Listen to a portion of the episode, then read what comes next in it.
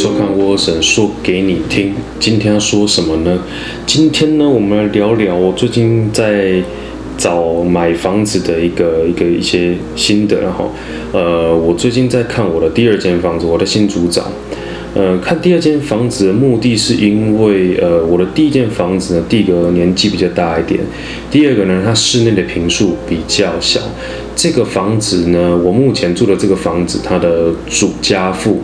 哦，它整个主家父大概是二十二到二十三平之间，呃，有一些不懂的朋友们呢，呃，我这边说明哦，所谓的主家父指的是主建物，主建物指的就是真的是你室内可以使用的空间。那大多数这个会写在上面这个主呢，可能会包含一些梁柱它的一些范围，然后呢，附呢则则是所谓所谓的附属空间。那什么是附属空间呢？比方说像是阳台啊、雨遮啊这一类的，所以附属空间。一般来说，附属空间大部分都在两到三平之间，这很常见，也就是建商最常会去灌水的地方。你说这个两三平有差很多吗？如果以新竹附近的平均房价来说，一平是三十到四十万之间，这两到三平就差一百万哦。那呃，主家父大概二十二到二十三之间，大概就是一个标准的二加一房的 size。那这个 size 呢，呃，两个人生活我觉得很够用。但但是因为现在有小孩，也有考虑说，如果之后又要再生下一胎的话呢，这个房子我是觉得就不太够用了。那之后就拿来租人家吧。所以我现在就在物色下一栋。有趣的就是呢，我开始在看下一栋的时候呢，我就已经发现了一件事情，就是说。呃，学区是一个很重要的考量点哈，因为学小学嘛，学这个大家生小孩就是要考量他之后的升学。那这个小学附近呢，我在找这房子的时候，我就觉得有趣的点就是，这小学附近完全被某一间建商给霸占了。这这有趣的点就是，这个建商你说他风评好不好？我觉得这是其次啊。但是呢，如果有一个建商或某一间公司能够这么精准的买到这么多块地，而且呢，刚刚好就在学校的旁边，我真的觉得这个你说没有内神通外国，我还蛮怀疑的啦哈。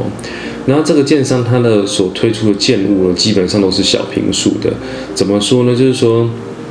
它的室内啊，哈，大概也是三房，但是三房呢，它的那个 size 呢，大概是主家附带是在二十以内，这你就觉得很有趣的。沃森现在说的，我现在这间是二十二、二十三，我都觉得不是很够了。那为什么主家附是二十，而且还有这么多物件在这个国小的周围？它用途是在做什么的呢？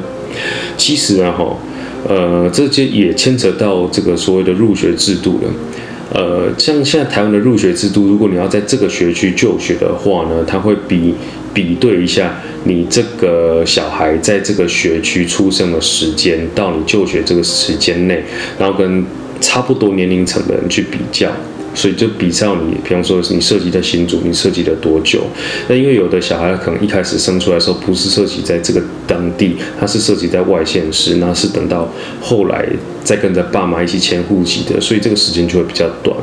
那接下来再比你呃爸妈的，就是说父母两个人的这个居住的时间的长短哈，然后到最后再比一下兄弟姐妹。所以说呢。它这种小平数的，其实就基本上就是给人家用来做这种挂户头用的。比方说，我今天如果想说我要来读这个学校，我要赶快来挂户籍，那这个总价呢相对还算低，因为。因为它平数低嘛，所以总价低。但总价低并不代表它便宜，因为它单品的单价可能会非常高。比方说呢，它主家付我刚刚讲是二十，然后它可能帮你灌这个公司的灌了五十 percent，那就变成四十平的物件。那一平呢，本来正常这这区的行情可能是三十，它垫到三十五，所以呢，你算起来就是。大概比人家多五四二十多个两百万，所以你本来比方说你八百万可能就可以买到这样的物件，就必须花到一千万左右哦。我是觉得这就是建商跟这些呃，就是政府在玩的一些游戏的。所以说居住正义这件事情重不重要？我觉得很重要，是因为。呃，我们今天不是说只有住在学校旁边或住在生活机能好的地方就叫好，其实房子的 size 也是很重要的。那他推这种物件，基本上我觉得他就是让那些不是居住地在这附近的人，让投资客可以出租给他们这些呃比较远一点的的的这种父母亲啊，然后让他小孩可以尽早设籍在这个学校的旁边。那这样子的话呢，他的小孩才比较有机会可以比较早过来就读，或者是比较机会进进来就读这样的学校。这就是我最近在看房子看到一个心得啦，我觉得蛮有趣的啦，就是。我相信在台湾各地哈明星学区的附近，如果大家去看一些建难，或者是说一些比较会发展的地段，这些建难基本上在建商就是慢摸两三间啦，基本上也没什么意外。我觉得这不是只有新竹这个样子。那我觉得政府如果要进行一些房价的抑制啊，像这种很明显的就一定是官商勾结，我觉得要尽量避免啊。这根本就是一个蛮胡扯的一个时代。那再来就是说。